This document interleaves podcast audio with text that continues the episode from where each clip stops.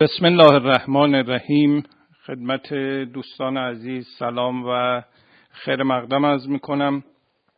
سال گذشته شهر کتاب با دانشگاه الزهرا همایشی رو در آنکارا داشتیم، در دانشگاه ییلدیریم آنکارا با همکاری رایزن فرهنگی و دانشگاه ییلدیریم آنکارا و انتشارات هجه درباره نقش زنان در ادبیات معاصر ایران که استادان و محققان ترکیه و ایران درباره شعر معاصر ایران، ادبیات داستانی معاصر ایران و همچنین سهم زنان در این حوزه بحث و گفتگو شد.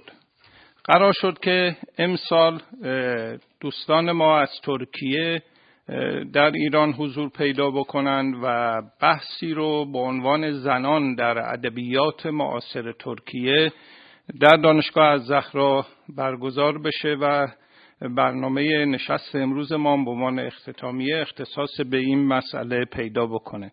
دیروز در دانشگاه الزهرا دوستانی که از ترکیه تشریف آورده بودند و محققان و استادان ایرانی درباره این مسئله بحث کردند که زنان در ادبیات معاصر ترکیه چگونه است که خانم دکتر مریم حسینی دبیر علمی این همایش بودند و بحثایی رو مطرح شد.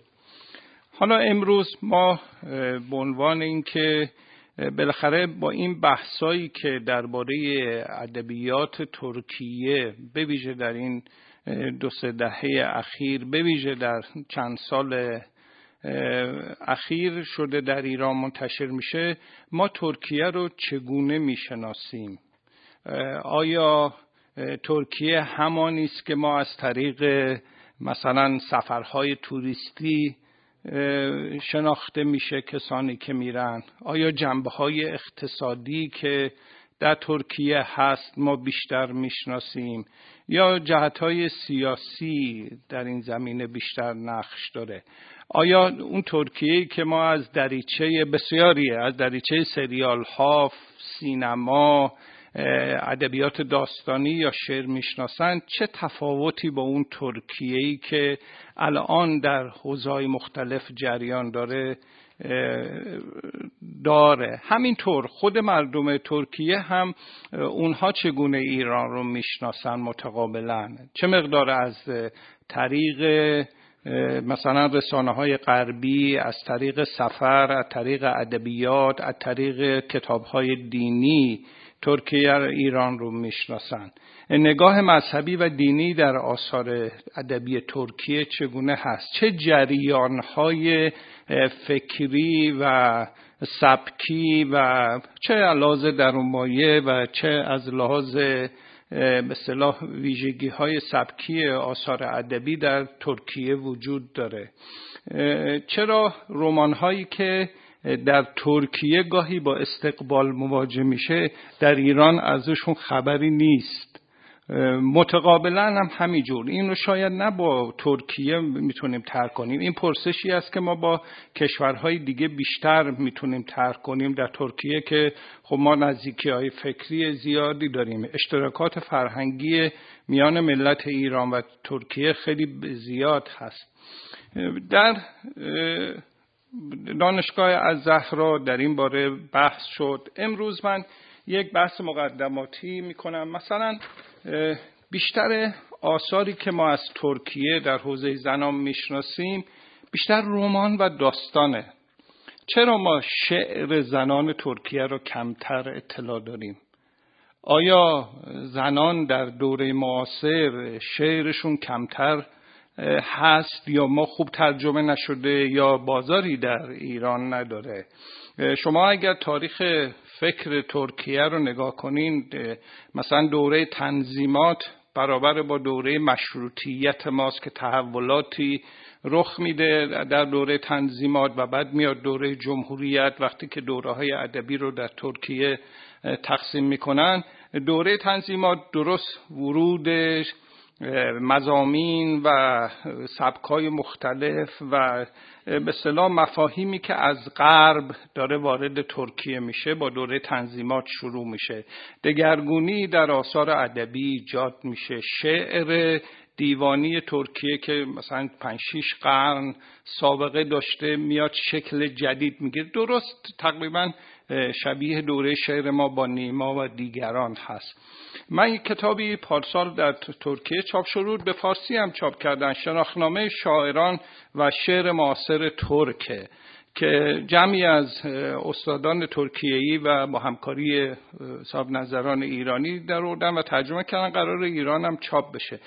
صد تا از شاعران معاصر ترکیه رو در این کتاب جمع کردن، هر شاعری سه شعر. من نگاه کردم از این صد شاعر شش تا شاعر زن هست، یعنی نشون میده که خیلی زنان در شعر معاصر ترکیه سهم زیادی ندارن، یا حداقل این کسانی که این را گردآوری کردن چیز داشتن، نگاهی داشت. حالا اینا باید روش بررسی بکنیم، بالاخره اینا نمونه هایی است که ایجاد میشه. اما من یک بررسی دیگه کردم، شاید جالب باشه که بعد بتونیم انجام بدیم. در سال نود و هفت که ما الان درش قرار داریم، یعنی روزهای پایانی امسال هست، گفتم که آماری که از ادبیات ترکیه در ایران ترجمه و منتشر شده فراهم بشه خدمت دوستان بگم، ببینیم شاید این یک سال یک نمونه خوبیه برای نگاه ما به ادبیات ترکیه در ایران. در این یک سال صد و شصت و یک بار، نه عنوان کتاب، ممکنه یک عنوان کتاب مثلا بیست بار چاپ شده، در طول ام... چیز امسال چاپ شده صد و شصت و یک بار، هفتاد عنوانش چاپ اوله، این جالبه، و نود عنوان چاپ مجدد. از این چاپ ها سه نام هست که ادبیات ترکیه در ایران تسخیر کردن تقریبا: الیف شافاک، عزیز نسین، اورهان پاموک.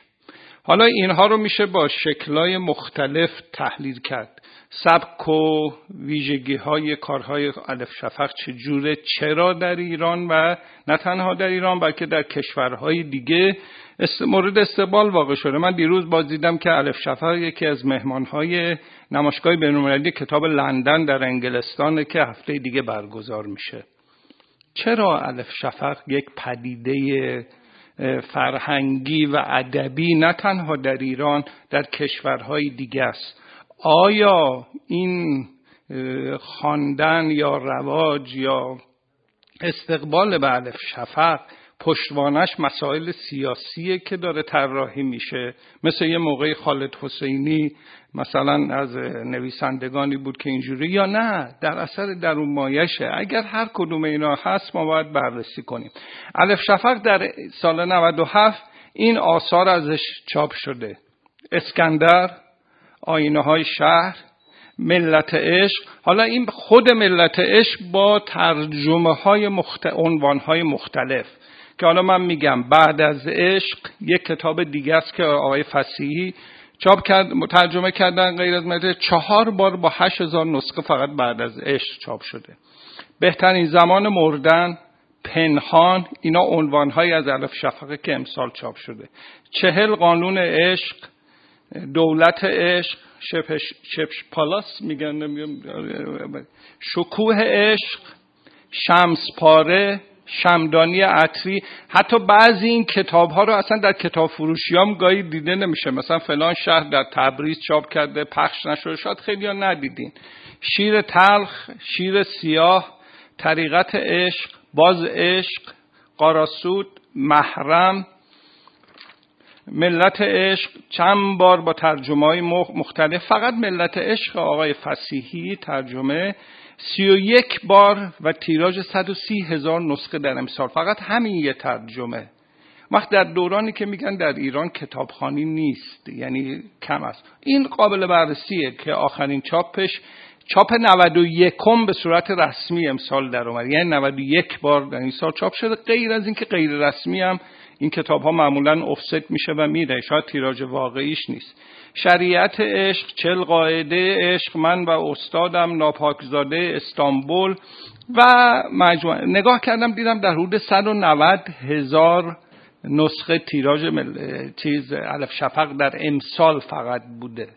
این قابل بررسی علاوه بر جامعه شناسی ادبیات، این قابل بررسی علاوه بر نقد ادبی، تحلیل جامعه و کارهایی که میشده. مثلا عنوان همین ملت عشق هم هی عنوانهایی که چاپ شده، ملت عشق، چل قانون عشق، دولت عشق، شکوه عشق، طریقت عشق، عشق، شریعت عشق، ظاهرا هر کدوم یه عشق هم که درش داشته باید حتما باشه و بتونه به اصطلاح نویسنده ها و کارهایی که تو این زمینه هست، خب عناوین هم خیلی میتونه موثر باشه.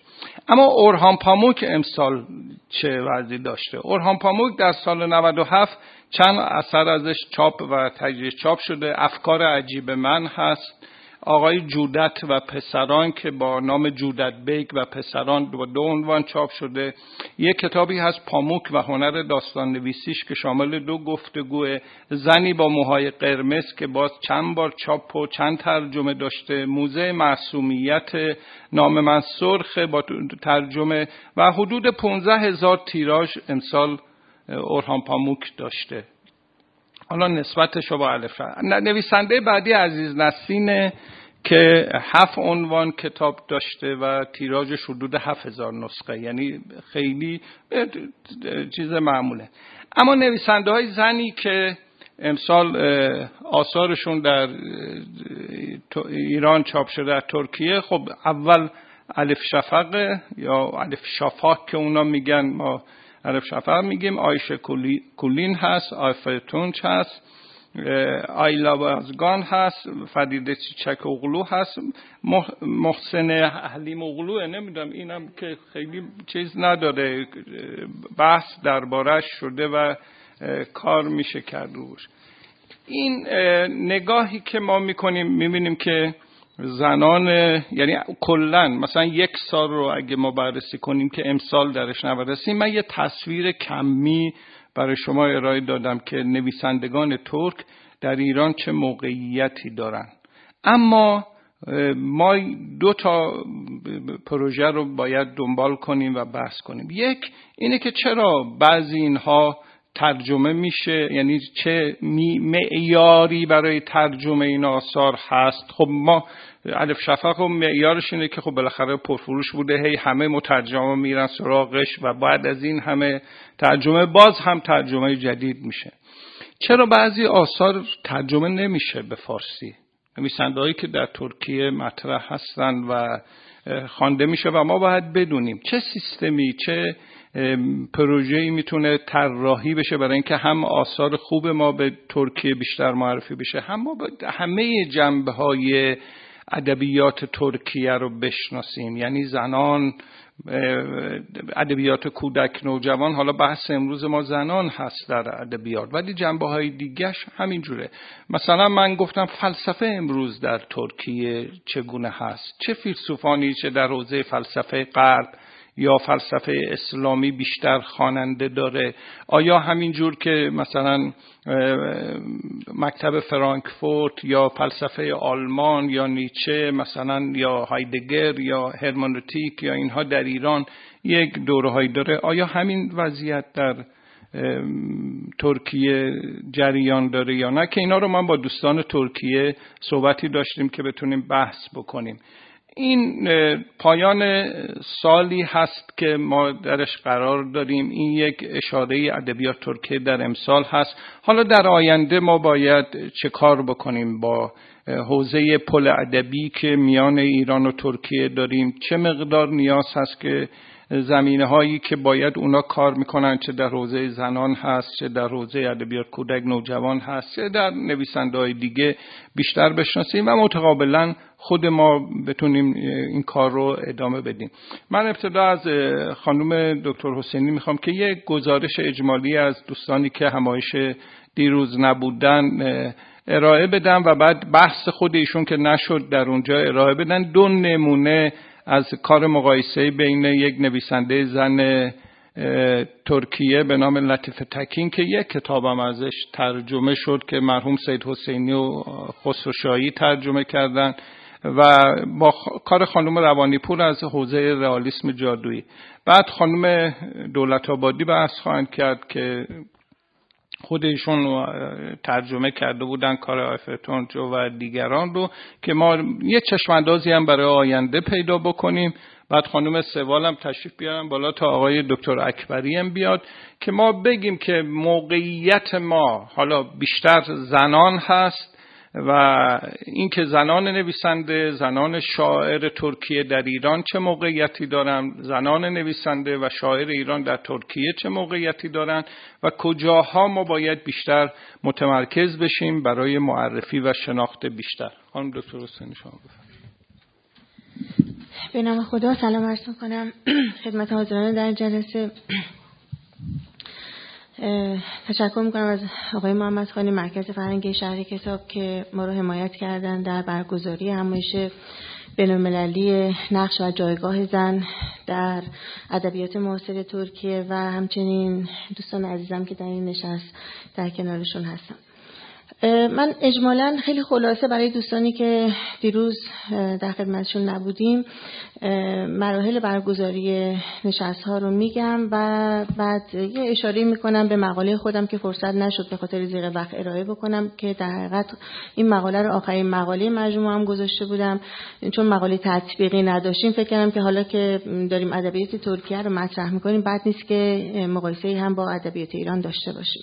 دیروز ما از نه صبح تا شش بعد از ظهر با حضور سفیر ترکیه در ایران و تعدادی از استادان و پژوهشگران ترک و همچنین استادان و پژوهشگران ایرانی نشست‌هایی رو برگزار کردیم. طی این نشست‌ها که در موضوعات مختلف دسته‌بندی شده بود، اولین گروهی که در این نشست‌ها حضور داشتن موضوع جریان شناسی داستان نویسی زنان در ترکیه معاصر رو ارائه کردن.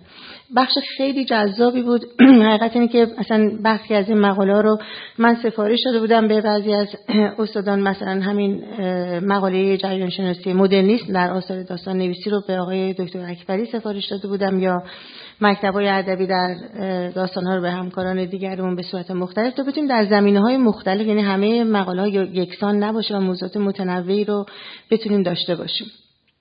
پنل اول ما خب پنل جذابی بود. من در طی این که دوستان داشتن سیر تحول ادبیات ترکیه رو و به خصوص ادبیات زنان رو بررسی می‌کردن متوجه این بودم که چه شباهت‌های فراوانی میان اصلا تاریخ ادبیات معاصر ایران و تاریخ تحولات تاریخی ما با ادبیات ترکیه وجود داره و بسیار قابل مطالعه است. من فکر می‌کنم بعد از دوره جمهوریت در ترکیه و بعد از دوره رضاخان در ایران به راحتی میتونیم مباحث بسیاری رو مطرح بکنیم از جهات مختلف. من البته به طور خاص راجع به موضوع تحقیق نکردم، ولی در این هفت هشت ماهی که به شدت آثار رمان‌های زنان ترکیه رو مطالعه میکردم به هر حال به شباهت‌های فوق‌العاده میان این آثار رسیدم.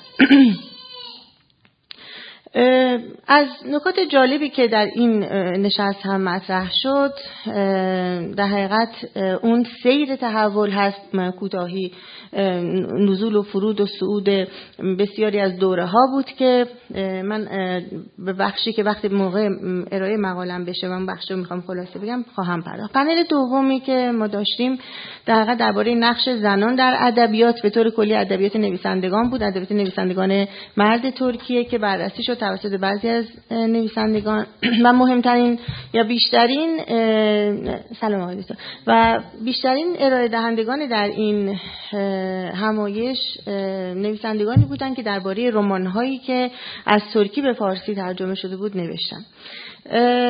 در این پنل بسیاری از بعضی از مترجمان ایرانی حضور داشتن. سرکار خانم دولت آبادی از مترجمان خوب ادبیات ترکی در ایران هستن که موضوع مقالهشون رو درباره یکی از رمان‌های آیفه تونچ که به فارسی خودشون ترجمه کردن ارائه دادن با عنوان رئالیسم شاعرانه در آثار آیفه تونچ. خانم مریم طباطبایی ها بودن، باز ایشون از مترجمان آثار زنان و ادبیات معاصر ترک در ایران هستن. خانم مجده الفت باز از مترجمان بودن.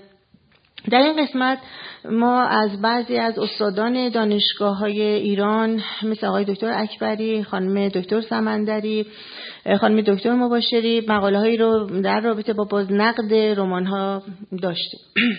و آخرین بخش هم که همونطور که خدمتتون گفتم قرار بود که به ادبیات تطبیقی بپردازیم که فرصت نبود و ما مثل همایشمون بدون اون به پایان رسید. من خیلی کوتاه، چون دوستان دیگر هم میخوان صحبت کنم، وقت زیادی هم نداریم، میخوام به چند تا نکته مهم در تاریخ معاصر کشورهای جهان سومی اشاره بکنم که مشترک است بین همه این کشورها و طبیعتاً شباهت وضعیت فرهنگی، اجتماعی و سیاسی موجود در این سرزمین‌ها منجر به آفرینش آثار ادبی مشابه هم خواهد شد. در طول این مدت که من بعضی از این آثار رو مطالعه می کردم، شاید اولین رمانی که خوندم یک رمان بود از خانم لطیفه تکین از آقای از با ترجمه آقای سید حسینی و آقای جلال خسروشاهی که خیلی ترجمه خوبی همین رمان داره. خیلی قدیم این رمان ترجمه شده، سال شصت و چهار چاپ شده، حالا چه زمانی ترجمه کردن، شصت ببخشید شصت و هشت ترجمه شده. و وقتی رمان رو میخوندم متوجه این بودم که چقدر مسائل و موضوعات مشترکی میان این رمان و بعضی از رمان‌های زنان داستان‌نویس ایران وجود داره. در اون به اصطلاح سیر این مقایسه متوجه شدم که اون چه که در حقیقت شباهت‌ها اینا رو بیشتر به هم نزدیک میکنه مکتب ادبیه که همه این زنان دارن ازش پیروی میکنن و اون مکتب رئالیسم جادویی هست. به یاد آوردم داستان توبا و معنای شب از شاهنوش پارسیپور رو و همچنین اهل غرق از منیرو روانیپور رو که دو تا از مهمترین رمان‌های نویسندگان زن ایرانی است که در این مکتب نوشته شده. و زمانی که خود اهل غرق خیلی سال پیش خونده بودم به شباهت‌های فراوان اون با رمان صد سال تنهایی گابریل گارسیا مارکز توجه کرده بودم و حتی در یه جلسه راجع به این شباهت‌های این دو تا رمان هم صحبت کرده بودیم. در اونچه که برای من سوال برانگیز بود و من الان میخوام بیشتر به اون بپردازم این بود که چرا و چگونه زنان داستان نویس در طول سالهای اخیر و بسیاری از داستان نه فقط در کشورهای مثل ایران و ترکیه بلکه حتی در ادبیات، به هر حال من نامش رو میگذارم ادبیات اقلیت، همون در حقیقت گروهی که گروه ستمدیدگان جوامع هستن، از سیاهان، زنان، کشورهای تحت استعمار، گروهایی که همواره تحت فشارهای قدرت‌های بالاتر بودن، نویسندگان این سرزمین‌ها یکی از مکتب‌هایی که برای نگارش داستان‌های خودشون در مقابله با اون فضای معمولاً استعماری یا اون فضای مردسالاری یا فضای نجات پرستی استفاده کردن رئالیسم جادویی بوده. همچنین نکته دیگه‌ای که در این آثار معمولاً مشترک هست مسائلی است که مربوط به تقابل سنت و مدرنیته هست و مواجهه که مردمی که هنوز آمادگی دوران مدرن رو و مدرنیته رو ندارن ولی به اجبار ناچار هستن که این دوران رو تجربه بکنن. این شباهت رو ما هم، یعنی در میان ما و در میان ترکا کاملا قابل مشاهده هست. زمانی که آتاتورک جمهوری رو اعلام میکنه در کشور ترکیه، ما همه میدونیم که چه رفرم هایی رو در این کشور ایجاد میکنه و همچنین در همون سالهای پس از اون، اندک پس از اون، رضا شاه در ایران هم چنین خط مشی فرهنگی رو در پی میگیره. جالب این است که در آثار این نویسندگان ما میتونیم یک مقاومت رو در برابر جهانی که در حال تغییره و جهانی که در حال نو شدن هست ملاحظه بکنیم.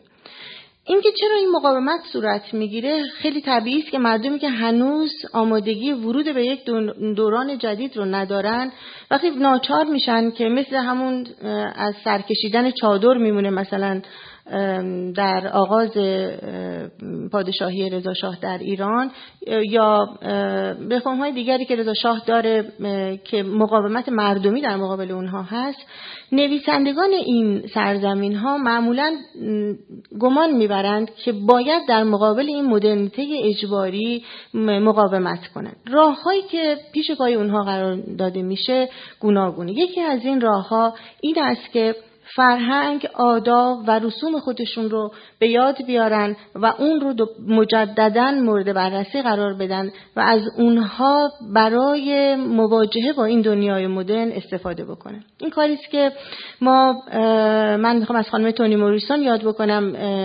برنده جایزه ادبی نوبل به خاطر رمان دلبند که احتمالاً دوستان خونده باشن، یکی از مهمترین رمان‌های ضد نژاد پرستی هست که نوشته شده و خانم تونی موریسون در این اثر باز از شگفت‌های رئالیسم جادویی بسیار خوب استفاده میکنه.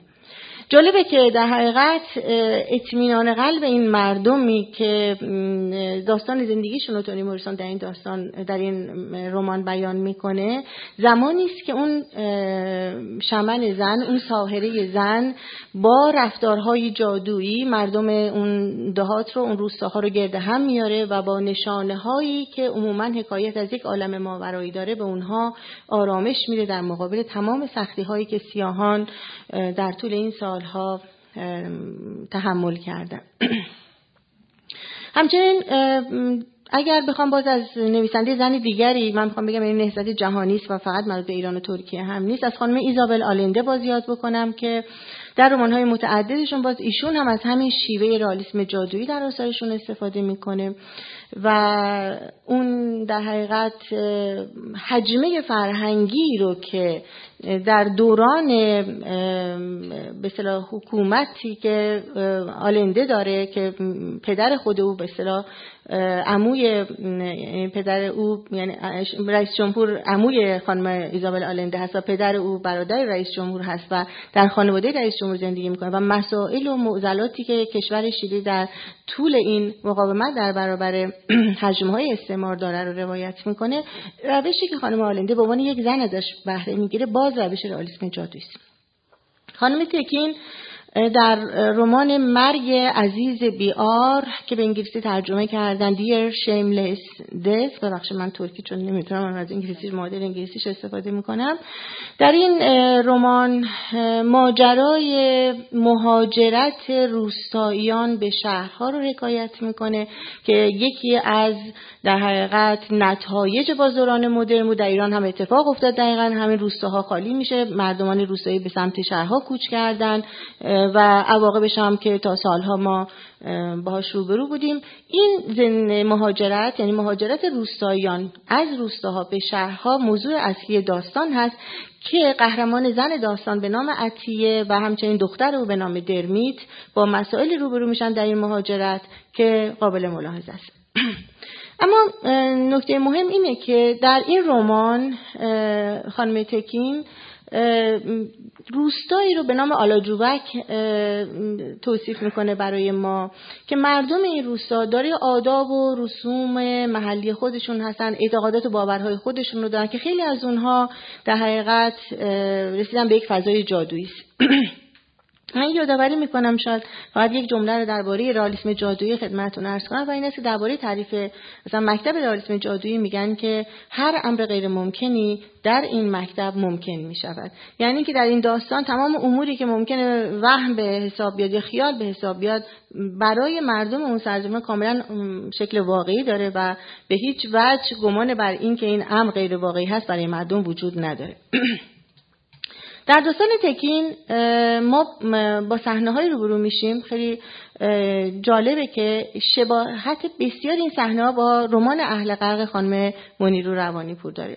صحنه‌هایی که از دهشت مردم، حیرت مردم در مقابل مظاهر دوران مدرن، مظاهر مدرنیته دیده میشه. من بعضی از این جمله ها رو از این داستان این رمان ها، چون فرصت نیست خیلی من صحبت بکنم، مفصل بعداً در مقاله خواهد آمد خدمتتون میگم. اولین صحنه در حقیقت داستان، اصلا آغاز رمان مرگ عزیز بیار با ترجمه آقای سید حسینی اینجوری شروع میشه: سفر فؤاد آقتاش، که فؤاد همسر عطیه هست، که یک شبانه روز طول کشیده بود، ظهر یکی از روزها جلوی آغل ده آلوجوبک پایان یافت. این بار با یک اتوبوس آبی آبی پیدایش شده بود. اتوبوس در طول راه غرق گرد و خاک شده بود. با وجود این در زیر نور آفتاب سوزان مثل آینه برق می‌زد. دهاتی‌ها در برابر این شیء عجیبی که در عمرشان برای نخستین بار می‌دیدند اول وحشت کردند. در میان این حیرت گذشته از کسانی که دعا خواندند و به چپ و راست فوت کردند و کسانی که تنبانشان را خیس کردند، چند نفری هم جرأت کردند و دستی به اینور و آنور اتوبوس کشیدند. این تصویری که داده میشه از حیرت مردم در مقابل یک شیء از مظهر دوران جدید، شباهت بسیاری داره با همین تصویر در آغاز فصل پانزده در رمان اهل قرا که خانم روانیپور با اومدن یک به اصطلاح ماشینه که بهش کپ کپی میگه مردم روستا رو ببینید چجوری وضعیتشون رو توصیف میکنه. با آن صدا همه وحشت زده سکوت کردن. بچه‌ها به آغوش مادرانشان پناه بردن و زنان آبادی رنگ پریده به هم نگاه میکردن. زاهر احمد و مهجمال مانده بودن. شاید دوباره میخواست جهان زیر رو شود. شاید دوباره جهان به لرزه در میآمد. در جهت صدا گوش خواباندند. صدا از انتهای آبادی میآمد. مردم در انتهای آبادی خانه‌هایشان را رها کردند. همه در خانه زائر جمع شدند و زائر با چشمان خودش دید که مردی سوار بر چیزی که دو تا شاخ داشت و کپ کپ صدا میداد به سوی آبادی میآید. مرد دو شاخ کپ کپ را ایرا محکم گرفته بود و نمیافتاد. پشت سر مرد اتاقک کوچکی بود که با کپ کپی کج و راست میشد. یه صحنه خیلی جالب، کاملا مشابه یعنی اعتقادات و باورهای میان این مردمان هست. پریان دریایی خب طبیعتا داستان خانم منیرو روانیپور در جفره اتفاق میفته، در یه روستای سرزمین بوشهر، و اعتقادات و باورهایی که مردم جفره دارن به عنوان یه روستایی که هم خود خانم روانیپور از این روستا هست، تجربه های مردم رو داره و به خوبی با اونها آشناست. در رمان خانم روانیپور پریان دریایی همون نقش سارقیز، نمیدونم درست تلفظ می‌کنم، سارقیز رو سارقیز رو در رمان مرگ عزیز بیار داره. در افسانه‌های ترکیه همه پریزادها متلایی هستند. سارقیز پریزادی است که تجسم جاذبه جنسی است و شوهران را گول می‌زند و با خود می‌برد. در رمان اهل قرا هم پری دریایی برای جفتجویی به جفره میاد و در پی یافتن مردان زیباروست. سارقیز در غار زندگی میکنه و مردان رو با خود به آنجا میکشانه. پریان دریایی در دریا زندگی میکنن و هر دو نوع، یعنی هم سارقیزها و هم پریان دریایی، مظهر زیبایی هستند. مردها در برابر زیبایی آنها تاب مقاومت ندارن و تسلیم اینها میشن.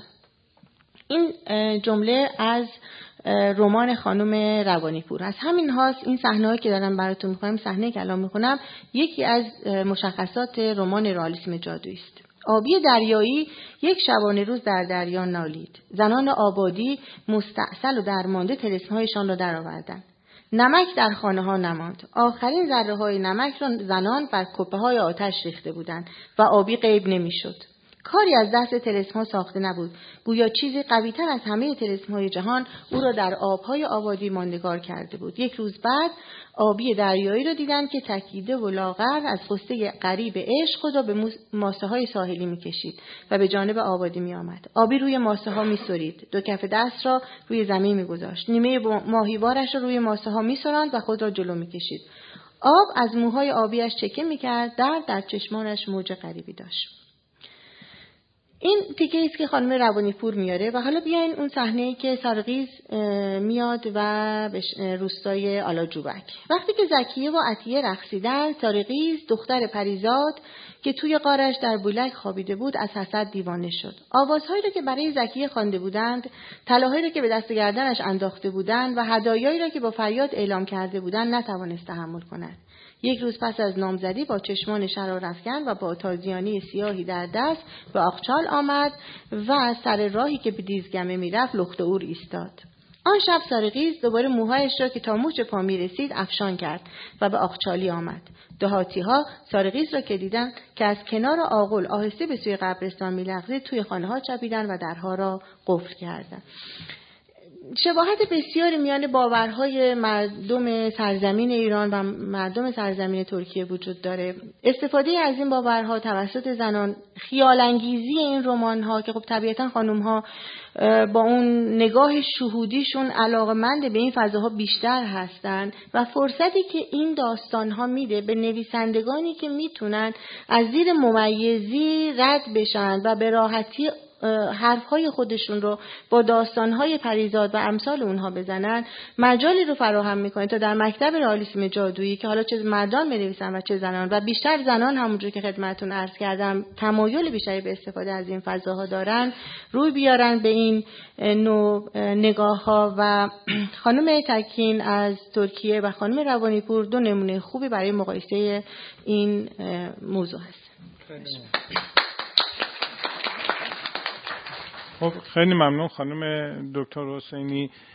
بخشی که میشه درباره زنان داستان نویس در ترکیه مطرح کرد دو ویژگی داره، یعنی یک بخش اون هست که جریان‌های داستان نویسی در ترکیه رو و زنان رو در اون جریان‌ها بررسی کنیم، یک بخش هم این است که تک تک نویسندگان زن ترکیه رو از جهات مختلف تحلیل و نقد و بررسی کرد. خانم دولت آبادی مترجمان آثار ادبیات ترکیه هستن و یک کاری رو از خانم آیفه تونچ که قبلا ما اینجا دربارش بحث کردیم که سرگذشت عزیز بیک بود به عنوان رئالیسم شاعرانه.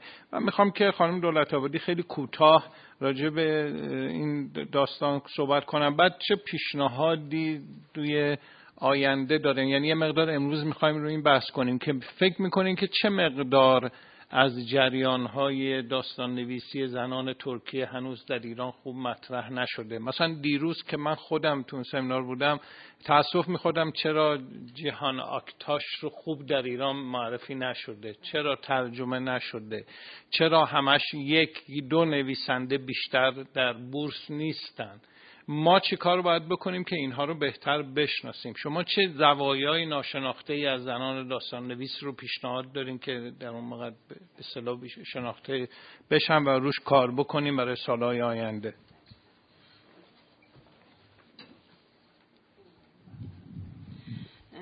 سلام عرض می‌کنم خدمت بزرگان و اساتید حاضر در جلسه. ابتدا می‌خوام در واقع صحبتم رو قبل از هر چیز با تشکری که مدیون خانم دکتر حسینی هستم شروع کنم، چون واقعاً ایشون برای این همایش بسیار بسیار زحمت کشیدن. ماها هستش که تلاش‌های در واقع ایشون بود که باعث شد که دیروز این همایش پربار برگزار بشه و همینطور جناب آقای دکتر محمد خانی که قطعاً حمایت‌های فرهنگی ایشون هستش که باعث میشه چه نشستایی به شکل بین‌المللی شکل بگیره. در مورد کتاب سرگذشت عزیزبک در واقع همونطور که شما هم فرمودین اینجا در مورد اون کتاب صحبت شد و در واقع من میتونم این توضیح رو بدم که علت انتخاب من که چرا آیفه تونچ رو انتخاب کردم برای معرفی نویسنده‌ای که فکر می‌کردم این نویسنده از جایگاه ادبی بسیار بالایی برخوردار هست در کشور خودش و چرا در ایران شناخته شده نیست، چرا در ایران ما فقط نویسنده هایی رو میشناسیم که لزوما شاید این نویسنده ها از طریق رسانه های غربی به ما معرفی میشن. یعنی خانم الیف شافاک وقتی در جهان پرفروش میشه مترجما و ناشرهای ما تصمیم میگیرن که انتخاب بکنن که خب حالا ما هم الیف شافاک رو ترجمه بکنیم، چرا ما نیم خودمون انتخاب بکنیم؟ کشور ترکیه کشور همسایه ما هست، مترجمانی که در به این زبان تسلط دارن خود خیلی بهتر میتونن انتخاب‌های دقیق‌تری رو داشته باشن از اون کشور و به هر حال اشتراکات فرهنگی ما میتونه کمک بکنه در این انتخاب‌ها. و اولین کتاب خانم آیفه تونچ کتابی بود که در واقع یک داستان بلند هست، نوبلا هستش بیش از اینکه یک رمان باشه و قبلا در یک مجموعه چاپ شده بود که بعد از چند سال به شکل مستقل به عنوان یک کتاب چاپ شد. من این کتاب رو انتخاب کردم چون کتابی بود که فکر می‌کردم برای معرفی یک نویسنده، یک کتابی که کم حجم‌تر باشه، یک کتابی که از لحاظ در واقع خانش یک خانش روان‌تری داشته باشه بهتر هستش تا اینکه ابتدا با یک کتاب دیگه ای رو شروع بکنم. سرگذشت یک تنبورنواز هست که در زندگیش اسیر یک عشق بی‌فرجام میشه و این عشق بی‌فرجام در واقع اون رو تا جایی پیش میبره که تمام زندگیش رو هیچ هیچ کدوم از زیبایی‌های زندگیش رو لذت نمیبره و در نهایت هم تمام عزت و احترامی رو که با تلاش خودش به دست میاره به دلیل این اسارتی که در اون عشق داشته از دست میده. من در واقع حالا میخوام برگردم بیش از اینکه به داستان سرگذشت عزیز بک بپردازم به پنل دیرو... به پنل سوم و چهارم دیروز که در مورد نقد رمان رمان نویسان و داستان نویسان زن ترکیه بود اشاره بکنم. در این پنل خب ابتدا با صحبت‌های خانم دکتر زینب شرف اولوس آغاز شد که ایشون مقالهشون پرداخته شده بود به خانم دکتر جهان اکتاش. خانم اکتاش از نویسندگان ترکیه هستند که سالها ساکن ایران بودند، به خوبی ایران رو میشناسن، در واقع میتونیم شاید بگیم به نوع ایران شناس هستن و زبان فارسی رو هم تا اندازه‌ای آشنایی دارن، ولی ما خانم اکتاش رو نمیشناسیم. خانم اکتاش توسط آثارشون به ما معرفی نشده. خانم دکتر شرف‌اولو در واقع طی صحبت‌هایی که می‌کردن این اشاره رو داشتن که ما در در واقع ترجمه آس... وقتی بررسی می‌کنیم آثار نویسندگان زن که به فارسی ترجمه شده بیشتر به آثاری برخورد می‌کنیم که اینها نویسندگانی هستند که تحت تأثیر جریان‌های ادبی غربی در واقع داستان می‌نویسند، در صورتی که ما شاید برای شناخت بهتر دو کشور نیاز به این داشتیم باشیم که به نویسندگانی که با در واقع درون مایه داستان‌هاشون با رویکرد به باورها و سنت‌های منطقه هست و آثارشون به این شکل خلق می‌کنن بتونیم شناخت دقیق‌تری نسبت به هم داشته باشیم. البته من تا اندازه زیادی با ایشون موافق هستم، چون معتقدم از طیف‌های مختلف داستان نویسان باید ترجمه بشه و ولی این باور رو ندارم که ما فقط باید یک طیف رو معرفی بکنیم، چون در واقع ادبیات و کلا هنر در یک حلقه بسته نمی‌گنجه.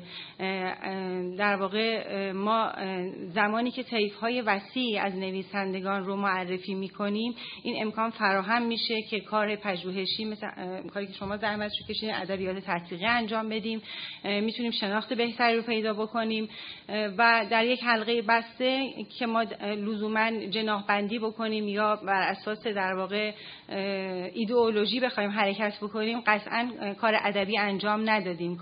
ادبیات ناب در واقع فارغ از دایره ایدئولوژی ها و حتی جنسیت می‌گنجه.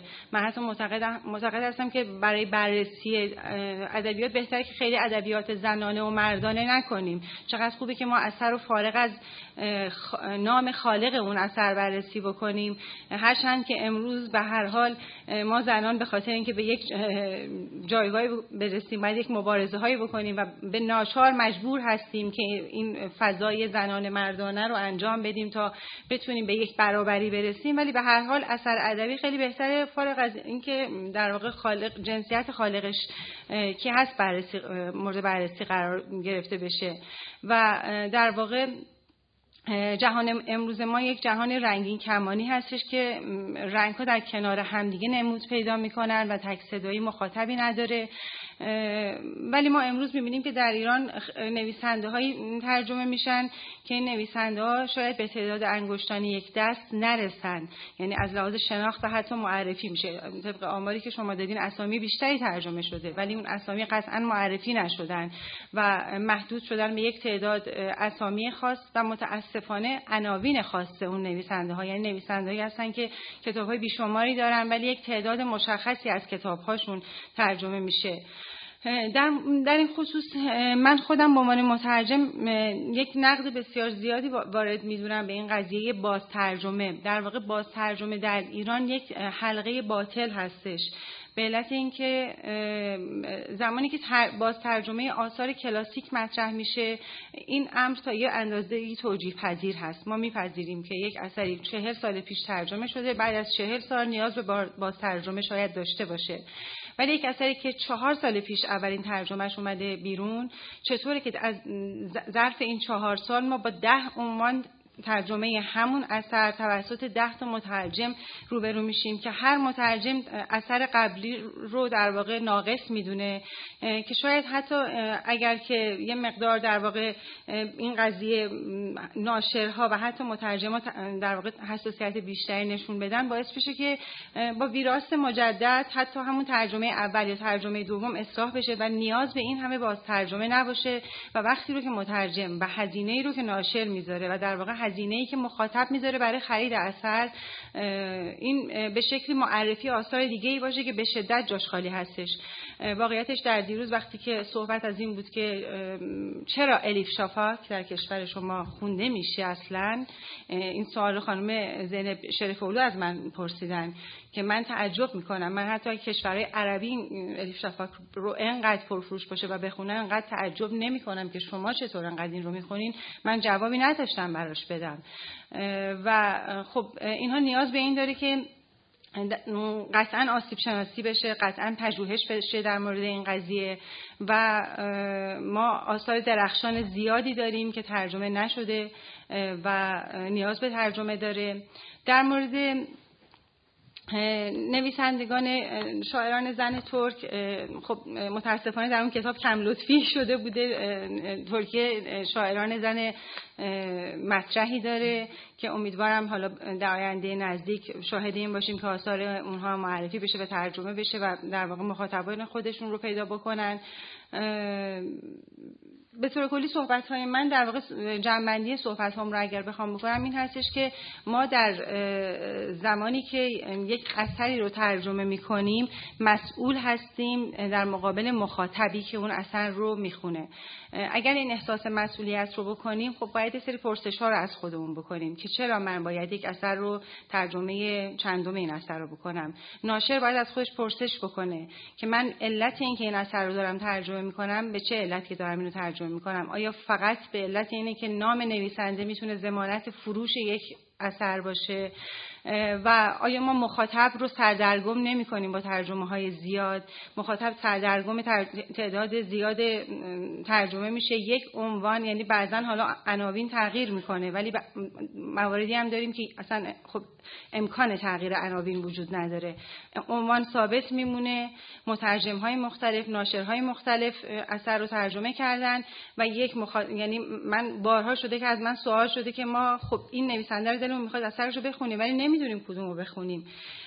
و ناشرها هم با تبلیغاتی که میکنن در واقع به این قضیه دامن میزنن و این یک حلقه باطلی که حداقل در مورد ادبیات ترکیه که من تا اندازه‌ای بهش میتونم بگم که شناخت دارم، ما از درون این هنوز بیرون نیومدیم. یعنی همچنان داریم میچرخیم و از یک اسامی خاص بیرون نمیایم. اون اسامی معدودی هم که معرفی میشن و به عنوان در واقع نویسندهایی که در اینجا شناخته نمیشن معرفی میشن، اینها لابلای اون اسامی که برد شدن و شاید همه آثارشون حتی نیاز به ترجمه نداشته باشه گم میشن و نادیده گرفته میشن. خیلی ممنون از خانم دولت آبادی.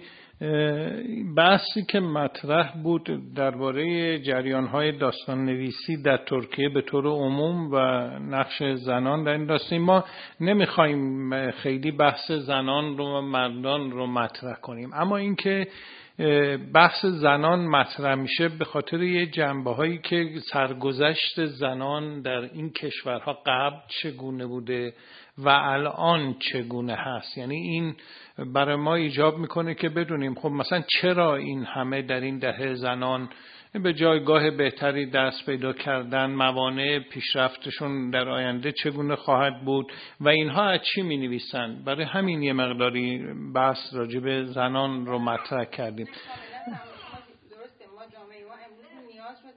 امیدوارم از این عبور بکنیم. بله اون که مطرح میکنیم آره. و فقط چیز نیست، یعنی ما مسئله چیز مثلا در ترکیه نیست. من خودم در پراگ جشنواره ادبی اونجا بودم، با دوستان نویسنده چک صحبت میکردم، گفتم تمام نویسندهایی که از چک به فارسی ترجمه شدن همه مردان هستن. یک زن نویسنده چک رو ما در ایران نمیشناسیم که دو تا رو به من معرفی کردن. یعنی شما از هاشک بگیرین تا هرابال و مثلا میلان کندرا و تا کلیما و تا همه اینا همه مردان. امروز زنان نویسنده چک مسئلهشون چیه بعد از به اصطلاح بهار پراگ؟ یعنی از این جنبه میخوایم بدونیم. این فقط در مورد زنان نویسنده نیست بلکه ادبیات کودک نوجوانش، یعنی اینا که نو میکنیم تقسیم بندی اینا هستش. آقای دکتر حسن اکبری بیرخشون هم خودشون در ترکیه تدریس زبان فارسی چند سال داشتن، هم چند اثر ادبی ترکیه رمان‌های مختلفی رو از نویسندگان ترکیه به فارسی ترجمه کردن و بحثی رو که کار کردن جریان‌های داستان نویسی معاصر ترکیه هست. بحث کوتاهی شما به ویژه اون بخش آخر مقالتون و این مسئله رو که ما الان جریان‌های داستان نویسی ترکیه رو چجوری شما می‌بینید؟ کدوم بخشش رو باید بیشتر معرفی کنیم؟ کدوم بخشش اشتراکات با فرهنگ ما داره؟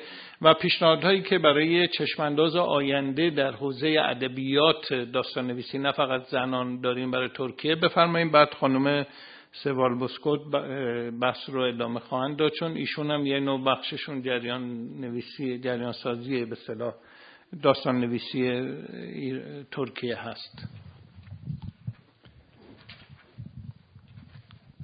به نام خداوند جان و خرد.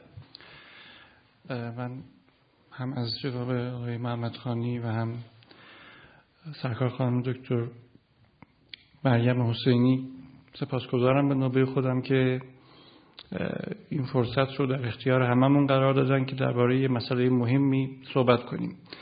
اهمیت مسئله هم از اینجاست که ما و ترکیه در یک حوزه تمدنی واحد و مشترک زندگی می‌کنیم. هر سرنوشتی برای ترکیه در گذشته و حال و آینده نوشته شده شامل حال ما هم میشه و این اشتراکات و مشابهت ها خیلی بیش از آنه که ما فقط در حتی در حوزه ادبیات یا در حوزه ادبیات زنان دنبالش بگردیم. مسئله یا اون پرابلم و اون دشواره اصلی ما، یعنی ایران و ترکیه، در حقیقت گذار از یک جامعه سنتی به یک جامعه متجدده یا همون بحث قدیمی سنت و مدرنیته. به هر حال ما، یعنی کشور ایران و کشور ترکیه، همیشه و همواره باید نسبت خودمون رو با مسئله مدرنیزم و مدرنیته و تجدد روشن کنیم در هر زمینه‌ای. حالا دیروز و امروز درباره داستان نویسی زنان ترک صحبت می‌کنیم. در هر مقوله دیگه‌ای هم، حتی درباره شیمی و فیزیک هم اگه بخوایم صحبت کنیم، باید جغرافیای فکریمون رو در باب مدرنیته مشخص کنیم. موضعمون رو درباره مدرنیته مشخص کنیم و این امکان نداره مگر اینکه دست کم یک سنت صد و پنجاه ساله گذشته خودمون رو مرور کنیم. یعنی اگر ما امروز می‌بینیم که در ایران مثلا زنان نویسنده بزرگی ظهور کردند در حالی که تا همین هفتاد هشتاد سال پیش خبری نبود، ما یک شاعر بزرگی هم نداشتیم، یک نویسنده بزرگی نداشتیم، این پدیده، این فنومن به خودی خود ریشه در دست کم گذشته نزدیک ما داره. بنابراین ما برای اینکه بدونیم که مثلا داستان نویسان زن الان در چه جایگاهی قرار دارن، باید یک مروری بکنیم ببینیم که اینها اصولا زن در همین صد سال پیش، یک قرن پیش، صد و بیست سال پیش چه جایگاهی داشته، چه در ایران چه در ترکیه. من دیروز عرض کردم که زن در ترکیه اواخر قرن نوزدهم هم حتی جزو جمعیت محسوب نمیشد. تازه در اواخر قرن نوزدهم هم یک شروع کردن یک جایگاهی برای خودشون پیدا کردن و البته حقیقتش اینه که زنها خودشون خیلی تلاش کردن، یعنی ننشستن منتظر حکومت یا منتظر روشنفکرای مرد نشدن که حق اونها رو بیارن پس بدن، پس بگیرن. شروع کردن به نوشتن در مجلات و اینا و در اول ماه می هزار و نهصد و سیزده اگر اشتباه نکنم، می‌دونیم که اول ماه می روز کارگره، ولی یک ادیب بزرگی که حالا علاوه بر اینکه رمان نویس بود، داستان نویس بود، ژورنالیست بود، یک شخصیت سیاسی اجتماعی هم داشت به اسم خانم خالده ادیب آدیوار. در سلطان احمد، همین دوستان که استانبول رفتن حتما یادشون میاد من کجا رو دارم میگم، در سلطان احمد یک جمعیت انبوهی چه زن و چه مرد، فقط هم خانم ها جمع نشده بودن. یک میتینگی بود به مناسبت همین روز جهانی کارگر و اونجا یک سخنرانی بسیار شورانگیزی کرد که توی مطبوعات اون زمان هم بازتاب فراوانی داشت و من فکر میکنم که نقطه آغاز ظهور و بروز زنها در جامعه ترکیه از همونجاست و همون میتینگ و همون تلاش‌های زنان منجر به این شد که درست یک سال بعدش در سال هزار و نهصد و چهارده، یعنی صد و چهار سال پیش، تازه خانم‌ها اجازه پیدا کردن که برن دانشگاه و یک دارالفنون زنانه تأسیس شد. البته واکنش‌های منفی اسلامگراها، به اصطلاح امروز من میگم اسلامگراها، اسلامگراهای اون دوره هم بی تأثیر نبود. خیلی سد راه فعالیت‌های زنان می‌شدن. جنبش زنان خیلی تحت تأثیر فعالیت‌های اسلامگراها بود، ولی فکر می‌کنم که خانم‌های ترکیه در اون زمان یک مقدار شجاعتشون بیشتر از ما بود و همون مسائلی که شاید امروز ما باشون درگیر هستیم اونا هم درگیر بودن، منتها خب اونا مسیر خودشون رو ادامه دادن.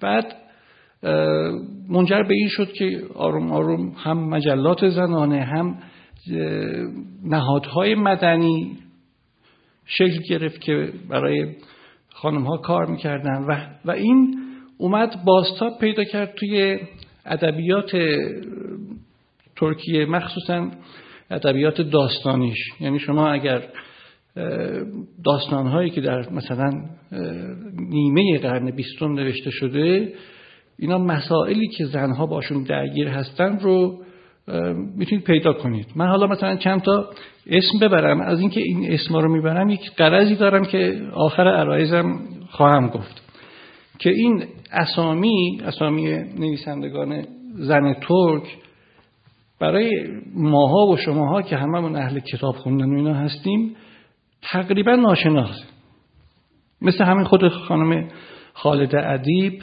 یا زلیخا سئوین بوراک، لطیفه تکین و نازان بکیراغلو یا همین خانم فدیده چچک.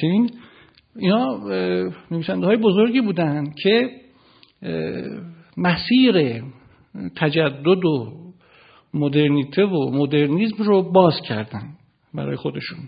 میگم منتظر مردها نشدن که برای اینا راهی باز کنن و زن ترک رو از یک مادر خوب و نمیدونم همسر خوب و یک مسلمان خوب که در انتهای قرن نوزدهم و اوایل قرن بیستم بود آوردن کردنش یک زن مطالبه جو.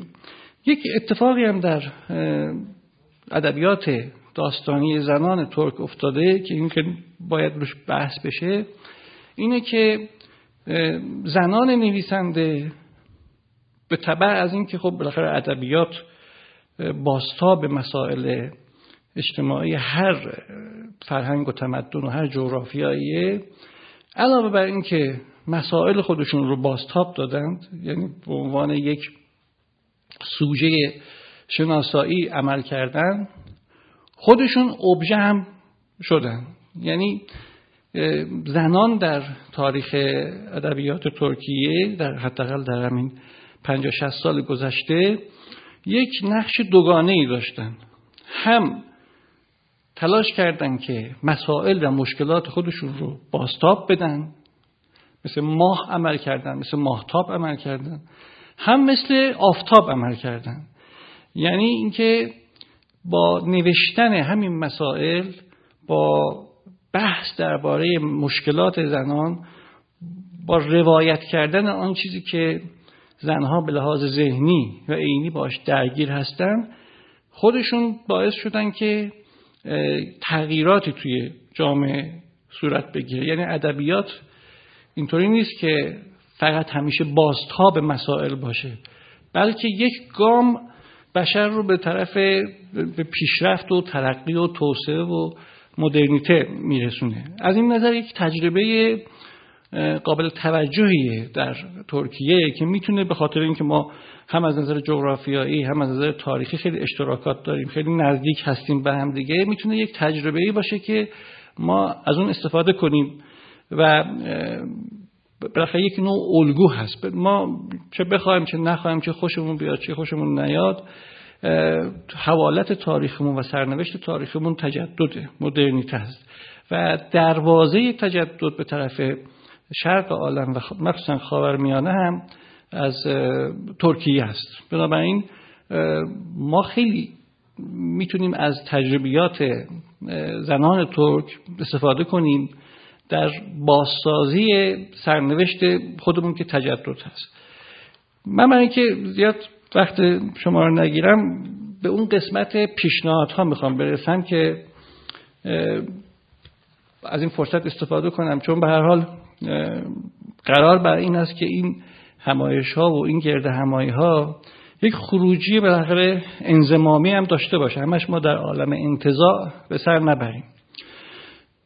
من فکر میکنم که همونطور که شناخت ادبیات معاصر ایران مستلزم اینه که ما ادبیات مشروطه خودمون رو خوب بازخوانی کنیم، خوب بشناسیمش، به همون نسبت اگر میخوایم که ادبیات ترک رو بشناسیم، حالا چه ادبیات زنانش چه مردانش فرق نمیکنه، ما باید برگردیم به درست همون مقطع تاریخی که ما ما ایرانی‌ها بهش میگیم جنبش مشروطه خواهی، عصر مشروطه، عصر بیداری، همون مقطع رو در ترکیه هم بازخوانی کنیم. ما یک مشکلی داریم ما ایرانی‌ها، اونم اینه که در خیلی از موارد خیلی سطحی نگری می‌کنیم. مثلا فرض کنیم که الان در ترکیه یا اصلا در سطح جهانی چند تا نویسنده ترک مشهور شدن، نویسنده معاصر، و می‌بینیم به قول سرکار خانم دولت آبادی چندین ترجمه از یک عنوان کتاب انجام میدیم بدون اینکه زمینه ظهور همچین اثر ادبی رو در گذشته جستجو کنیم. ببینید ما اگر نیما داریم مثلا، یا صادق هدایت داریم، صادق چوبک داریم، بزرگ علوی داریم، جلال‌آل احمد داریم، زویا پیرزاد داریم و همه این اسامی که شما باشون آشنا هستید، اینها یهو که به وجود نیامدن، که از عدم که به وجود نیامدن، که اینها یک دوره تاریخی، یک پیش‌زمینه‌هایی داشتن که منجر شده به ظهور همچین بزرگان، همچین فیگورهای ادبی. خب در ترکیه هم اگر یک نویسنده‌ای ظهور کرده که حالا چه زن چه مرد حتی تونسته جایزه ادبی نوبل رو ببره، این ناگهانی و بغتتن که به وجود نیامده، پشتش یک سنتی بوده، پشتیبانش بوده، پشتوانش بوده. ما باید اون پشتوانه رو بریم بشناسیم. پس اگر من بخوام یک پیشنهاد عینی و عملی اینجا بدم که جناب آقای محمد خانی هم که از شرق تا غرب عالم نفوذ دارن، در همین تهران خودمون از نفوذشون استفاده کنن، اینه که ما یک نمیدونم با تشکیلاتی درست کنیم مثل کانون نویسندگان قدیم که در ایران منشأ اثر بوده، مثل کانون مترجمان مثلا، بعد بیایم یک برنامه‌ای بچینیم، یک برنامه پنج ساله، ده ساله، هر چقدر، و تلاش کنیم که این سنت ادبی که چه در ترکیه، حالا چون بحث ما الان ترکیه است، من فوکوس کردم روی ترکیه، یک سنت ادبی که بوده که باعث شده که مثلا یک شخصی مثل مثلا اورهان پاموک بیاد جایزه نوبل ادبی بگیره، این سنت ها رو بریم بشناسیم. که حالا خیلی هم لازم نیست بریم دوران هخامنشیان رو بگردیم، همین صد سال گذشته رو بازخوانی کنیم. چجوری بازخوانی کنیم؟ خب چهار تا پنج تا نویسنده بزرگه که باعث این تحولات شده، تاریخ ساز شدن، اینها رو ترجمه کنیم، معرفی کنیم که مترجمان جوان هم برن سمت اونها.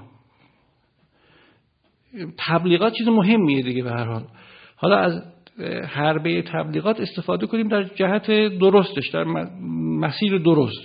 یعنی ما نویسندگان اثرگذار، پیشتازان ادبیات نوین ترکیه رو ترجمه کنیم و معرفی کنیم. این هم دو تا دو تا این برای ما فایده داره. یکی این که چون ما سرنوشت تاریخی مشترک با ترکیه داریم، میراث مشترک داریم و احتمالاً آینده مشترک داریم، اون وقت در وقتی که بازخوانی می‌کنیم سنت ادبی ترکیه رو، در حقیقت داریم بخشی از سنت ادبی خودمون رو بازخوانی می‌کنیم. شما کتاب السباطانی ما رو ورق بزنید، اکثر کسایی که اونجا مخصوصا در دوره جدید اسم برده شده یه جورایی یک نسبتی دارن با ترکیه، با استانبول. یعنی یا تحصیل کردن اونجا، یا سفر کردن اونجا، یا زندگی کردن اونجا. توجه می‌فرمایید؟ پس ما اگر ترکیه یه صد سال پیش، صد ده سال پیش رو بازخوانی کنیم، یعنی در حقیقت بخشی از ادبیات خودمون رو بازخوانی می‌کنیم. چجوری باید بازخوانی کنیم؟ فقط نشستن و تاریخ ادبیات ترکیه خوندن که دردی رو دوا نمی‌کنه، که باید نویسندگان مطرح اون دوره رو ترجمه کنیم و این میسر نیست. مگر اینکه برنامه‌ریزان فرهنگی ما در حالا در حوزه ادبیات، خود آقای محمد خانی به اندازه یک وزیر میتونن تاثیرگذار باشن.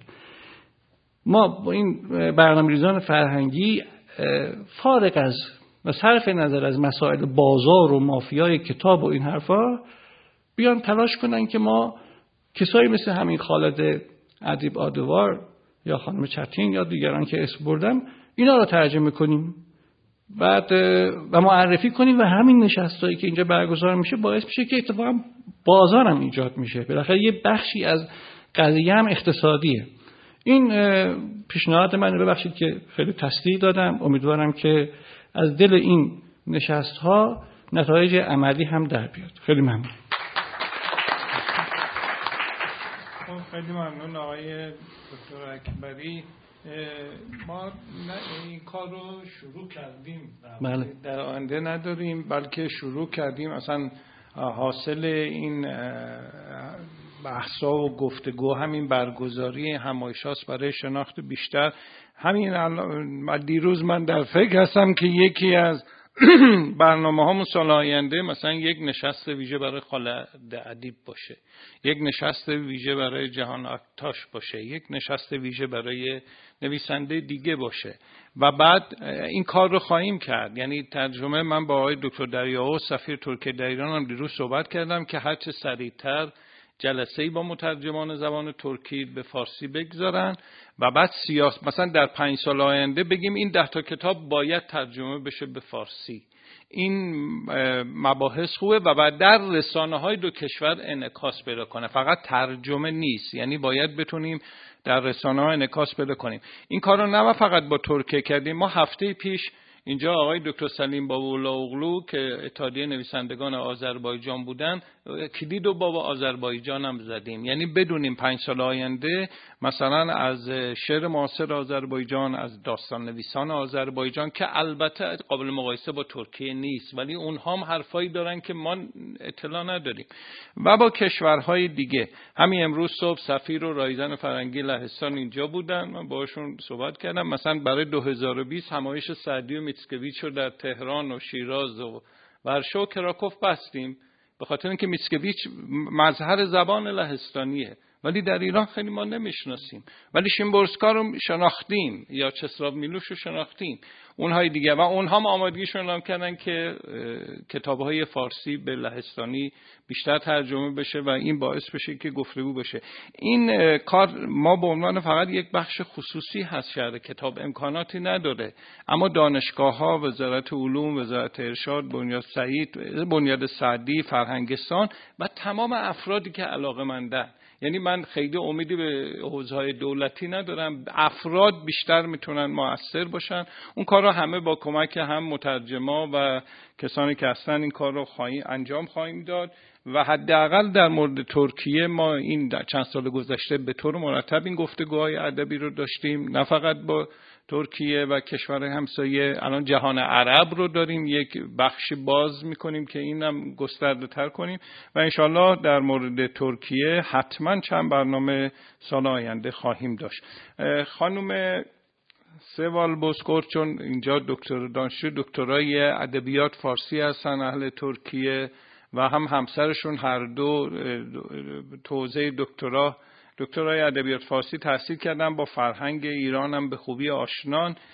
بحثی رو راجع به جریان‌های داستان نویسی دیروز مطرح کردن، خیلی کوتاه مطرح کردن و خود ایشون با توجه به اینکه ادبیات فارسی خوندن چه اشتراکاتی رو می‌بینن در دوره معاصر بین زنان نویسنده ایران و ترکیه و چه پیشنهادهایی شما دارین؟ بفرمایید خانم سوال. خیلی ممنون. سلام و عرض ادب دارم به همه مهمانان گرامی. دیروز هم من درباره جایگاه زنان نویسنده در ادبیات معاصر ترکیه ارائه کردم. امروز البته بیشتر وقتتون نمیگیرم، فقط اسم این زنان نویسنده و آثار ایشون مطرح میکنم. البته اول میخوام یه تشکر ویژه از سرکار خانم خانم دکتر مریم حسینی و جناب عالی آقای دکتر محمد خانی خیلی متشکرم که چنین برنامه و همایشی دیروز صورت گرفت. خیلی متشکرم. من اول میخوام اینو بگم که بگم که من چرا در این مقاله هفت تن از زنان نویسنده ترک را انتخاب کردم. البته من میخوام اول اسامی این زنان نویسنده رو به خدمتتون بگم. اولی ایشون خالده ادیب آدیوار، بعدش هم صفیه ارول، بعدش عدالت آغااوغلو، البته شما به زبان خودتون میگین عدالت آغااوغلو، و بعدش هم سئویج سویسال، سئوین بوراک و تومریس اویار. البته فروزان هم هست. هفت زنان نویسنده ترکیه. به خاطر اینکه من این هفت تن از زنان نویسنده ترکی رو انتخاب کردم، ایشون در داستان‌های خودشون و هم در رمان‌های خودشون هم در داستان کوتاه‌های و تئاترهای یعنی نمایشنامه‌های خودشون دوره خودشون رو با روابط اجتماعی خیلی خوب و بسیار دقیق مطرح کردن. به همین دلیل من این نویسندگان را انتخاب کردم. البته دیروز هم همایش بیشتر درباره خالده ادیب آدیوار سخن گفتن. خالده ادیب آدیوار و صفیه ارول، اول میخوام درباره این دو نویسنده مطرح کنم به شکل کوتاه. خالده ادیب آدیوار و صفیه ارول زنان نویسنده ترک هستند که هم در یعنی در جنگ جهان اول و در جنگ جهان دوم و اولین کودتایی که در سال هزار و نهصد و شصت در ترکیه صورت گرفت زندگی کردن و با همین جریانات آشنا هستند. به همین دلیل میتونیم بگیم که ایشون زنان نویسنده ترک هستند که در جنگ اول و دوم و یکی از کودتایی که اون سال صورت گرفت در داستان‌های و در رمان‌های خودشون بیشتر میبینیم که تأثیر اون دوره ها رو ما میبینیم. برای همین دلیل رمان‌های و داستان کوتاه‌های این دو نویسنده خیلی مهم است.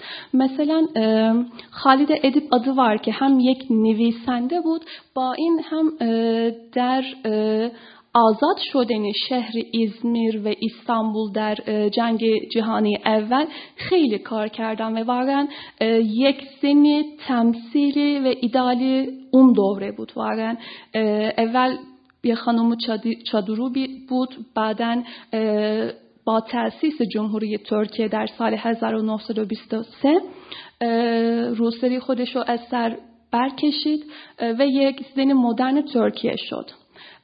بعدش هم یه مشکلاتی براش پیش اومده، به همین دلیل بعد از تأسیس جمهوری ترکیه مجبور شد که از ترکیه برود.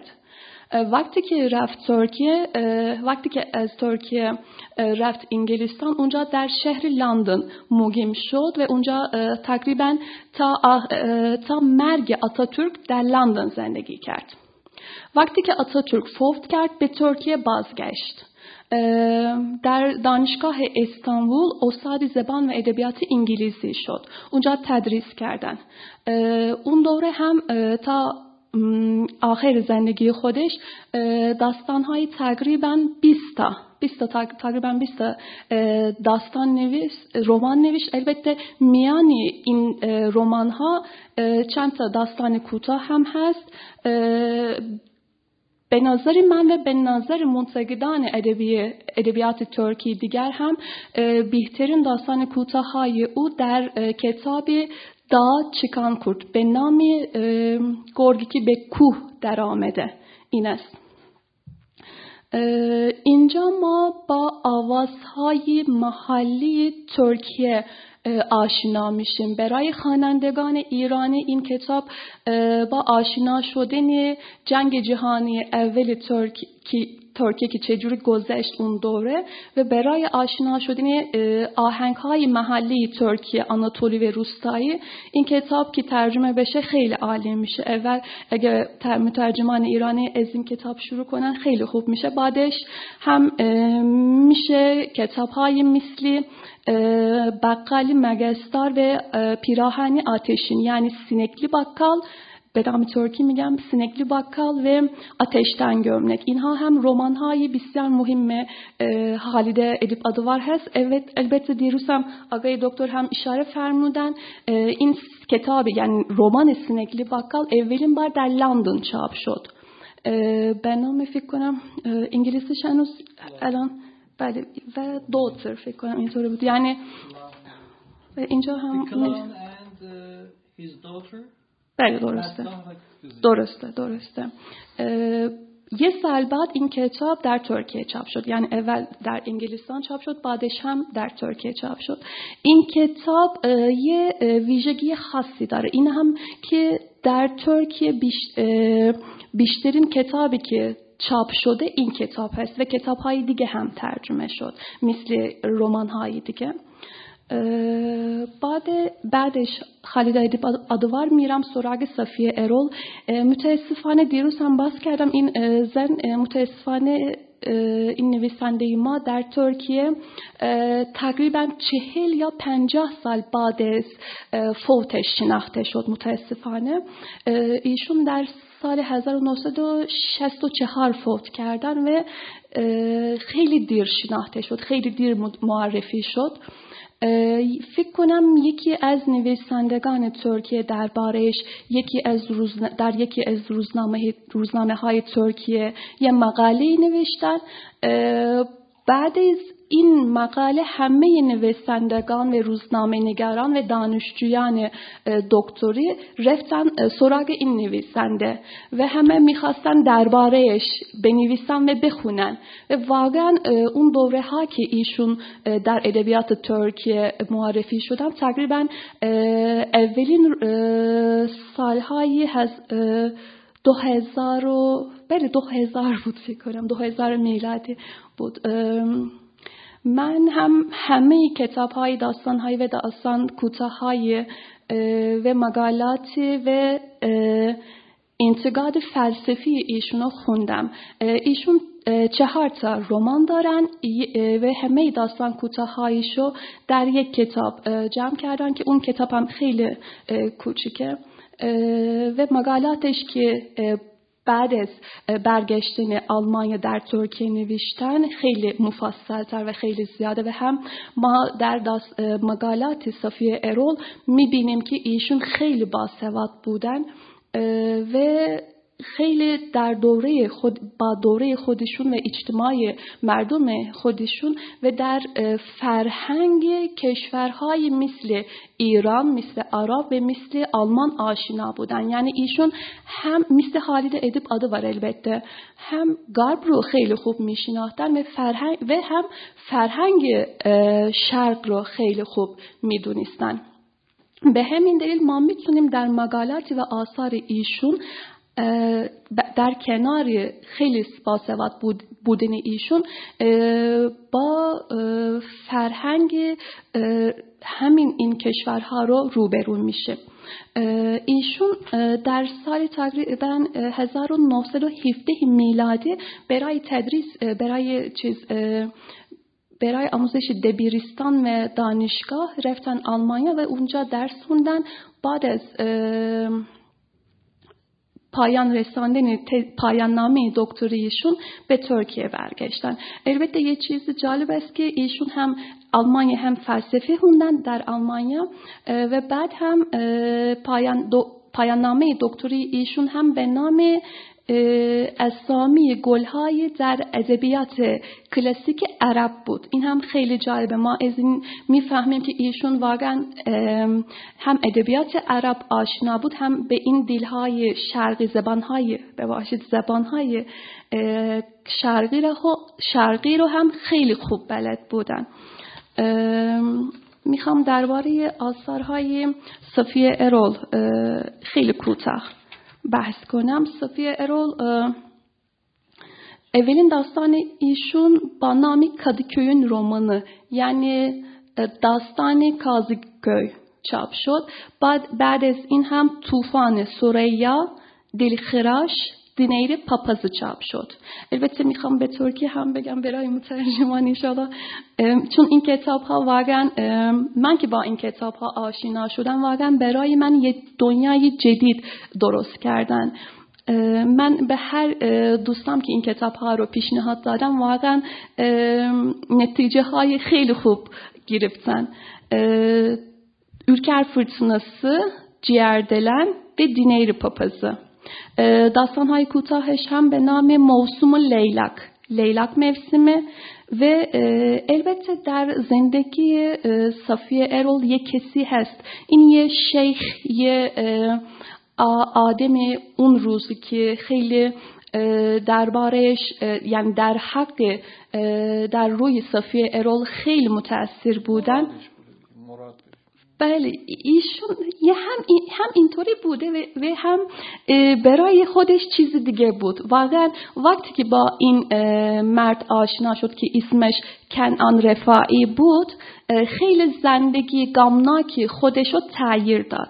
واقعا چون قبل از اومدن ترکیه خیلی چیزهای یه عشق نافرجام در آلمانی در آلمان تجربه کرده بود. وقتی که برگشت ترکیه و آشنا شدن با کنعان رفاعی زندگیش کلا عوض شد و در ترکیه البته اسامی ایشون رو هم باید بگم با خانم نویسنده سامیها آیوردی و فرهنگ نویس ترکی نیهات سامی بانارلو، صوفی هوری و نزیه آراس که اینها هم زنان و مردان نویسنده خیلی مهمه که در اون دوره نوشتن آشنا شدن و درباره کنعان رفاعی هم با این دوستانش شروع کردن به ترجمه اولین جلد مثنوی مولانا. البته درباره کنعان رفاعی هم این کتاب رو نوشتن که به نام کنعان رفاعی و مسلمانی در پرتو قرن بیستم. این کتاب هم خیلی مفیده که من اینو هر سطر این کتاب رو واقعا اینجوری خط کشیدم. ترکی بگم کنعان رفاعی و yirminci yüzyılın yirminci yüzyıl as yirminci yüzyılın ışığında Müslümanlık. Elbette ta inca بحث اول من تموم شد. بحث دوم هم خیلی کوتاه فکر میکنم وقتمون دیگه تموم میشه. من جمع جور میکنم که دیگه زحمت رو کم کنم، ببخشید.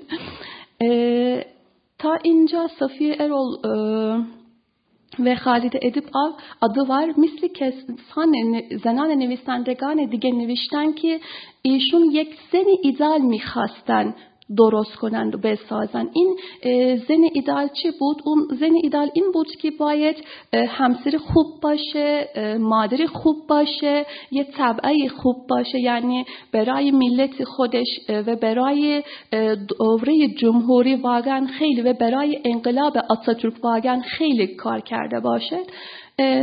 اون دوره ها اون زنان اون زنان اون دوره واقعا مثل فاطمه علیه، مثل شکوفه نیحال سعی میکردن یک زن ایدال بسازن. البته این دوره تا کی ادامه داد؟ این دوره تا جنگ جهانی دوم ادامه داد. بعد از جنگ جهانی دوم ما نویسندگان روبرو میشیم که بیشتر درباره آناتولی و مشکلات روس مردم روستا، روستایی نوشتن. البته بعد از این هم یک کودتا ما روبرو میشیم در دهه شصت میلادی. در اینجا هم در اون دوره هم نویسندگان و مخصوصا زنان نویسنده در مورد مشکلات زنان که در جامعه خودش بحث می‌کردند. زنان نویسنده زنان نویسنده اون دوره که مشهورترین زنان نویسنده اون دوره عدالت عدالت آغااوغلو، سئویج سویسال، سئوین بوراک، فروزان و تومریس اویار بودن. ایشون قبلا هم که گفتم در دوره خودشونو با روابط اجتماعی خیلی دقیق مطرح کردن. به همین دلیل من اول از داستان‌های رمان‌های و داستان کوتاه‌های عدالت آغااوغلو شروع می‌کنم. ایشون در اولین رمان خوابی نابیداری یکی از یک زن رو انتخاب میکنه برای شخصیت اول که این میتونه هر کسی باشه در جمعی از جمعیت ترکیه اون دوره. این آیسل خیلی باسواد است و دانشگاهی یکی از اساتید دانشگاه هستش و یه ازدواج خیلی خوب هم میکنه، همسرش هم که خیلی خوبیه، ولی با این همه میخواد در یعنی میره سراغ یک هتل، میخواد اونجا خودکشی کنه. این داستان هم خیلی جالبه به خاطر اینکه در یک ساعت این اتفاق میفته، یعنی طول داستان داستان یک ساعت است و در اون یک ساعت ما میفهمیم که این شخصیت اصلی این رمان همه زندگی دیروز و امروز امروز و آینده خودش رو در یک ساعت در طول یک ساعت مطرح میکنه، بیان میکنه و زندگی زندگی همه همکلاس‌های خودش رو در این یک ساعت مطرح میکنه. این خیلی رمان جالبه واقعا به خاطر اینکه در این یک ساعت ما میفهمیم که کسانی که در خانواده های آناتولی زندگی می کردن وقتی که می رفتم مدرسه و دبیرستان و دانشگاه یه اجتماعی جدید روبرو می شدن، یعنی با انقلاب های آتاتورک روبرو می شدن، ولی وقتی که خونشون بر می گشتن یه خانه بسیار ساده، یه خانواده پدر و مادر بسیار وابسته به رسم و رسوم گذشته می دیدن. این رمان برای مشاهده کردن اون دوره ها از جمهوری تأسیس شدن جمهوری و تا آخر سالهای هزار و نهصد و چهل خیلی مهم است. سئویج سویسال هم مثل عدالت آغااوغلو مشکلات دوره خودشونو نقل می کردن، ولی یه طرف دیگه هم هست که سئویج سویسال در دومی دومین کودتای ترکیه که در سال هزار و نهصد و هفتاد و یک صورت گرفت بازداشت میشه به زندان میبرن ایشونو. ایشون این بازداشت شدن ایشون روی ایشون خیلی تاثیر میگذاره. واقعا ما در داستانهای خودش این یادداشت‌های زندان رو میتونیم ببینیم. البته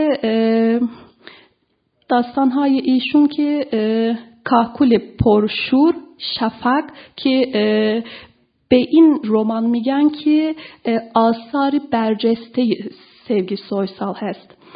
تانترس روسا تانترس روسا هم این اسمو به خاله خودش میگه و خاله خودش دربارهش خیلی تاثیرگذار بوده. این هم یک کتاب بسیار عالیه به نظرم. کاکول پرشور، تانتروسا، شفاق، راه رفتن، پسری به نام سر که داستان کوتاه‌های ایشون شامل میشود و داستان‌هایی و رمان‌های دیگه هم دارن. فروزان، البته دیروز هم گفتم فروزان فقط یک نویسنده، یک داستان نویس نیست. با این هم یک فیلمچی میگن کارگردان، بله یک کارگردان جایزه جایزه هم داره. یک کارگردانی هستن ایشون، جایزه های هم در, در کشور آلمان گرفتن. کتاب های ایشون، سینما های من که این رمان ایشون در آلمان جایزه گرفت و بعدن هم فیلم برداری شده از این.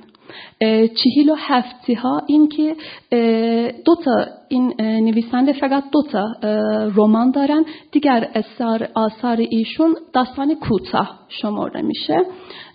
گل انار برلین و چهل و هفتی ها برجسته ترین آثار ایشون و سینماهای من. البته گل انار برلین مشکلاتی کارگران ترکیه که در آلمان زندگی میکنن مطرح کردن. این رمان هم بسیار برجسته است. دو نویسنده دیگر هم مونده، ببخشید، سئوین بوراک و تومریس اویار. البته ما وقتی که داستان‌های سئوین بوراک رو میخونیم با این روبرو میشویم که یک زن بسیار متفاوت از نویسندگان دیگر ترک، چون ایشون سعی میکنن، به نظر من و به نظر دیگر محققان و منتقدان ترکی، این زن نویسنده به نام سئوین بوراک اولین کسی است که در داستان معاصر ترکیه با زبان بازی کرد و در رمان‌های و البته ایشون بیشتر داستان کوتاه و تئاتر نوشتن، نتونم بگم رمان یا بله بیشتر داستان کوتاه و تئاتر نوشتن. بیشتر با تئاترهای خودش، نمایشنامه‌های خودش و داستان کوتاه‌های خودش در ادبیات معاصر ترکیه معروف شدن. با همین که با زبان بازی میکنه، مثلا ما جاهای در آثار ایشون مواجه میشیم که با کلمات بازی میکنه، یه جوری دیگه مینویسه. الان ببخشید کتاب‌های همه من در ترکیه هست، به همین دلیل نمیتونم براتون مثال بزنم، ولی در جاهای مختلف, مختلف آثارش به جای بزرگ نوشتن کلمات کوچک می نویسه و به جاهای دیگه هم کل صفحاتو با کلمات بزرگ، با حرفهای بزرگ می نویسه و اصلا مثلا بعض جاها نقطه ویرگول نمیذاره. به جای هم زبان رو جوری جوری حرف میزنه که ما میفهمیم که این با مثل، یعنی انگار یک با لهجه یک زن آلمانی یا روسی حرف میزنه. این هم احساس احساس میکنیم که با تحت تاثیر مادرش که اصلا در اصل آلبانی بوده، به همین دلیل بود. ببخشید، اون که مادرش آلمانی بود، بله سوم نه سئوین نه ببخشید سو... مادر سئوین بوراک یهودی بود و فکر کنم گاتی کردم، ببخشید. ولی مادر سئوین بوراک خارجی بود، آلبانیایی بود، یا هنوز یادم نمیاد ببخشید، ولی به همین دلیل تحت تاثیر مادرش بوده و به همین دلیل ما در داستان داستان کوتاهای خودش با زبان جوری دیگه مواجه میشیم، یه شکلی دیگه مواجه میشیم. باید شهرت اصلی سئوین بوراک که بهش دادن کاخهای سوخته بود. این داستان کوتاه به نظرم زودتر به زبان فارسی ترجمه بشه انشالله، امیدوار هستم که باشون بیارین شما البته انشالله. ولی من تقریبا سه سال هست که ترکیه نرفتم، انشالله بعد از تعطیلات نوروز میرم. البته کتاب هایی که مربوط به زبان ترکی هست میتونین در انستیتوی یونس امره پیدا کنین انشالله. البته این کتاب های سئوین بوراک رو من پیدا نکردم.